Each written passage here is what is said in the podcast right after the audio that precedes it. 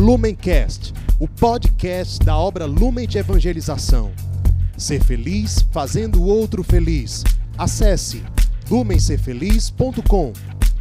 Olá pessoal, que alegria, né? Mais uma vez, mais um dia a gente está aqui reunido para rezarmos juntos o nosso Palavra Encarnada e hoje, segunda-feira, dia 21 de junho, né, nós nos reunimos mais uma vez em nome do Pai, do Filho do Espírito Santo.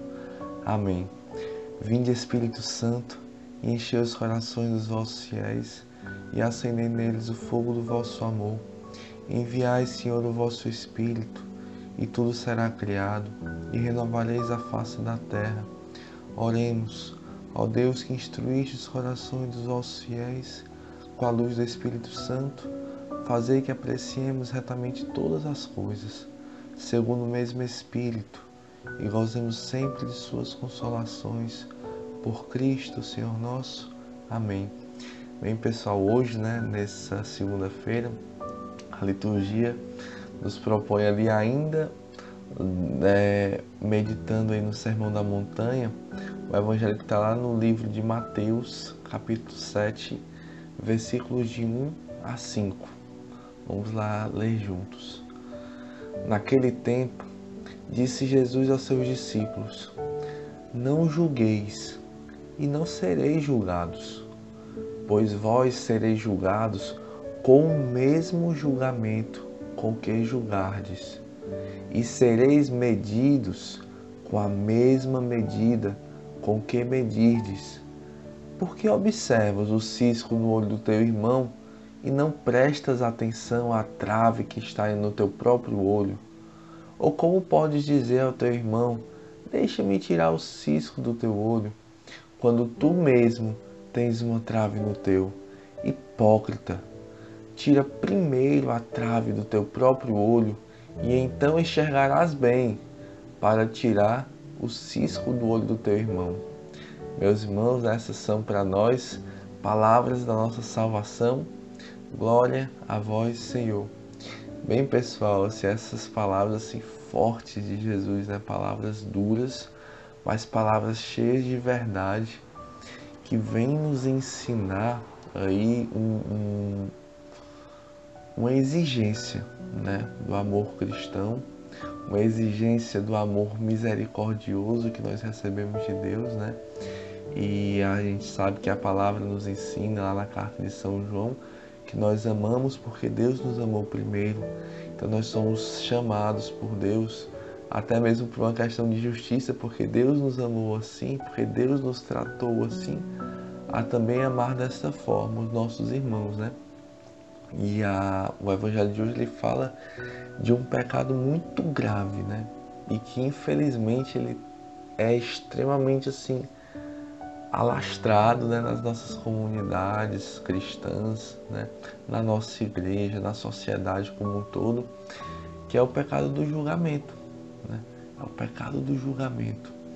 E eu queria começar né, esse, essa meditação lembrando um outro trecho do Evangelho que está lá no livro de João, e capítulo 8, versículos de 1 a 11 que fala da mulher adúltera. Jesus foi para o Monte das Oliveiras.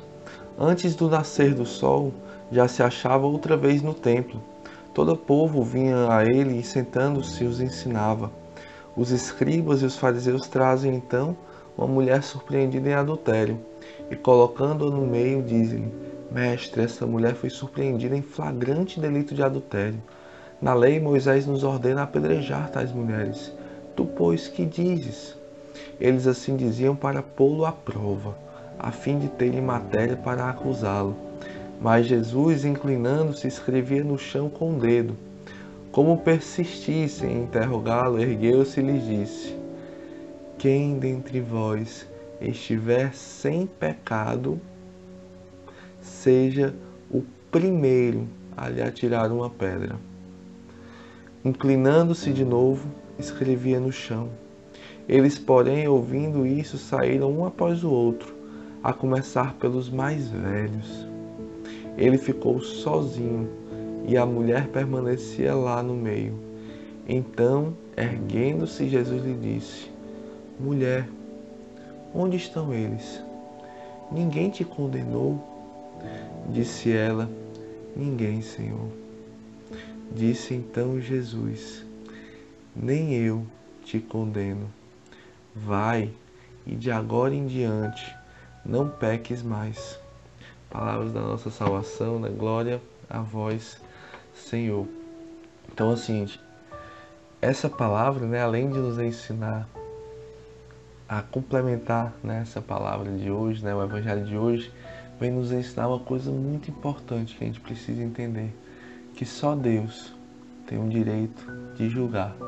Só Deus tem a autoridade de julgar, porque Deus é aquele único que não tem pecado. Deus é aquele único infalível, Deus é aquele único incorruptível, Deus é aquele único que não falha, que não mente, que não erra. E por isso ele tem autoridade e Jesus fala aqui, né? Nem eu te condeno. Nem eu que posso, que poderia fazê-lo, não faço. Porque o meu desejo é a tua salvação. O meu coração arde de misericórdia, desejando a salvação de cada pecador. E o, nosso, e o desejo de Cristo hoje para nós é que nós tenhamos um coração mais parecido com o dele, que nós imitemos a sua misericórdia, que não para nas nossas fraquezas, que não desiste de nós mesmo quando nós caímos, quando nós pecamos, quando nós não somos fiéis, quando nós não conseguimos perseverar, Deus ele continua insistindo conosco, né? Então, se Deus, né, que é perfeito, nos trata assim, porque nós vamos que somos imperfeitos, vamos tratar com mais dureza os nossos irmãos que erram conosco, né, que falham. Então esse é um ponto assim fundamental para a gente entender. Indo adiante, né? Outro ponto muito importante é a gente entender que existe uma distância imensa entre a correção fraterna, né, evangélica, autêntica e a fofoca. A, a palavra de Deus ela nos ensina o passo a passo da correção fraterna, né? Que é Jesus mesmo ensina isso, né? Que é você buscar o teu irmão que errou, vai ali com ele a sós e corrige o irmão daquele erro. Se ele não te escutar, traz mais um, um ou duas testemunhas, mais um ou dois irmãos e vão ali juntos tentar convencê-lo, tentar convertê-lo. Se ainda assim ele não escutar, chama a igreja, né? chama as autoridades da comunidade, chama as autoridades da igreja para tentar ali cuidar daquele irmão. Aí, só aí então que realmente ele seria digamos assim, ele seria retirado da comunidade, digamos, lá na, nessa, nesse exame de correção fraterna de Jesus, que é aquilo o nosso modelo também hoje, né?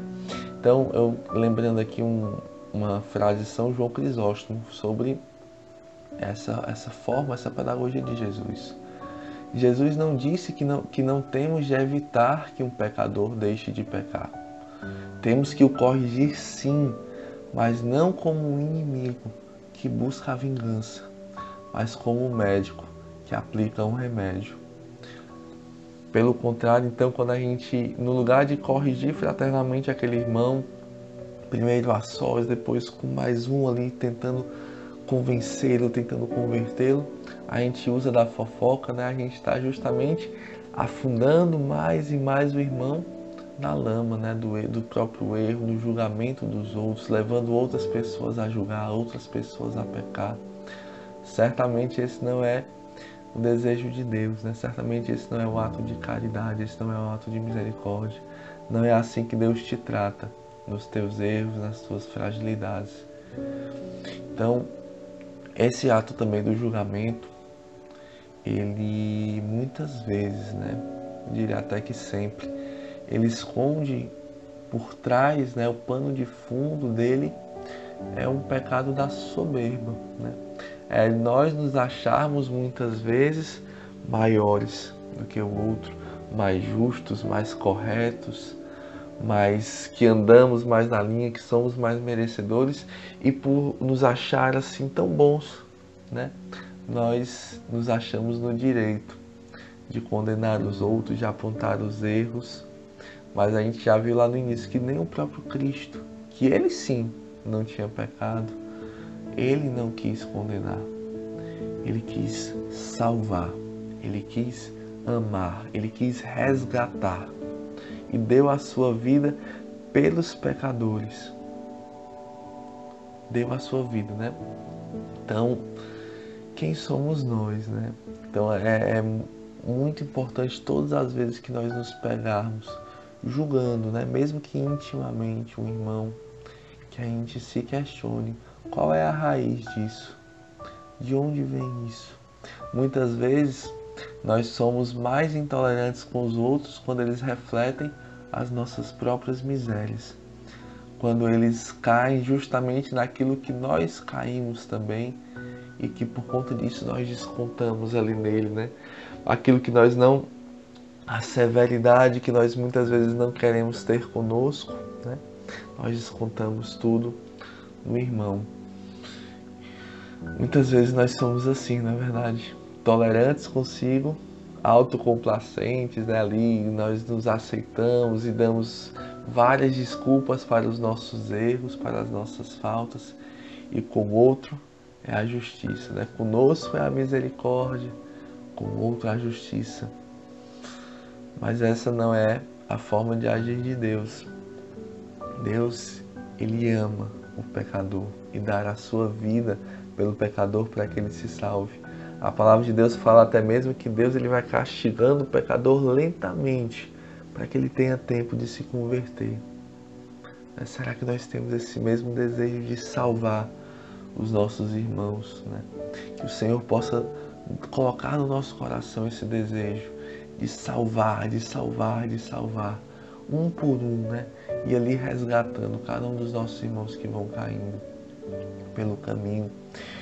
Isso é até mesmo para nós, né, critério da nossa própria salvação. Porque Jesus ele fala: "Com a mesma medida com que medirdes, sereis medidos". A gente quer ser medido com a medida da misericórdia ou com a medida da justiça, né? Se nós somos medidos com a medida da justiça, lhe garanto, meu irmão, que nenhum de nós fica de pé. Nós queremos a medida da misericórdia, a justiça de Deus que se realiza na misericórdia. É assim que nós encontramos a salvação. E eu queria agora, né, terminar aqui pedindo mesmo, né, que nós possamos juntos pedir a misericórdia de Deus para os nossos pecados, para as nossas misérias, para as nossas infidelidades, para os nossos erros. Que Ele nos ajude a não pecar mais, a não cair mais, a ter um verdadeiro ódio ao pecado, a amar o pecador e odiar o pecado, a fugir do pecado. E que Ele nos ajude também, né, pela Sua graça, pelo Seu Espírito Santo, a ter um coração mais parecido com o dele. Jesus, manso e humilde de coração, fazer o nosso coração semelhante ao vosso, né? A gente reza. Eu queria encerrar lendo para vocês aqui um salmo que ficou muito forte para esse dia de hoje. Salmo 102, 103, né? Bendize, ó minha alma, ó Senhor, o Senhor, e tudo que existe em mim bendiga seu santo nome. Bendize, ó minha alma, o Senhor, e jamais te esqueças de todos os seus benefícios. É Ele que perdoa as tuas faltas e sara as tuas enfermidades. É Ele quem salva a tua vida da morte e te coroa de bondade e de misericórdia. É Ele que cumula de benefícios a tua vida e renova a tua juventude como a da águia. O Senhor faz justiça, dá o direito aos oprimidos, revelou seus caminhos a Moisés e suas obras aos filhos de Israel. O Senhor é bom e misericordioso, lento para a cólera e cheio de clemência. Ele não está sempre a repreender, nem eterno é o seu ressentimento. Não nos trata segundo os nossos pecados, nem nos castiga em proporção de nossas faltas, porque tanto os céus distam da terra, quanto a sua misericórdia é grande para os que o temem. Tanto o Oriente dista do Ocidente, quanto ele afasta de nós nossos pecados. Como um pai tem piedade dos seus filhos, Assim o Senhor tem compaixão dos que o temem, porque ele sabe de que é que somos feitos. E não se esquece de que somos pó. Os dias do homem são semelhantes à erva, ela, ele floresce como a flor dos campos. Apenas sopra o vento já não existe, e nem se conhece mais o seu lugar. É eterna, porém, a misericórdia do Senhor para com os que o temem, e sua justiça se estende aos filhos de seus filhos, sobre os que guardam a sua aliança, e lembrando cumprem seus mandamentos. Nos céus estabeleceu o Senhor o seu trono, e o seu império se estende sobre o universo.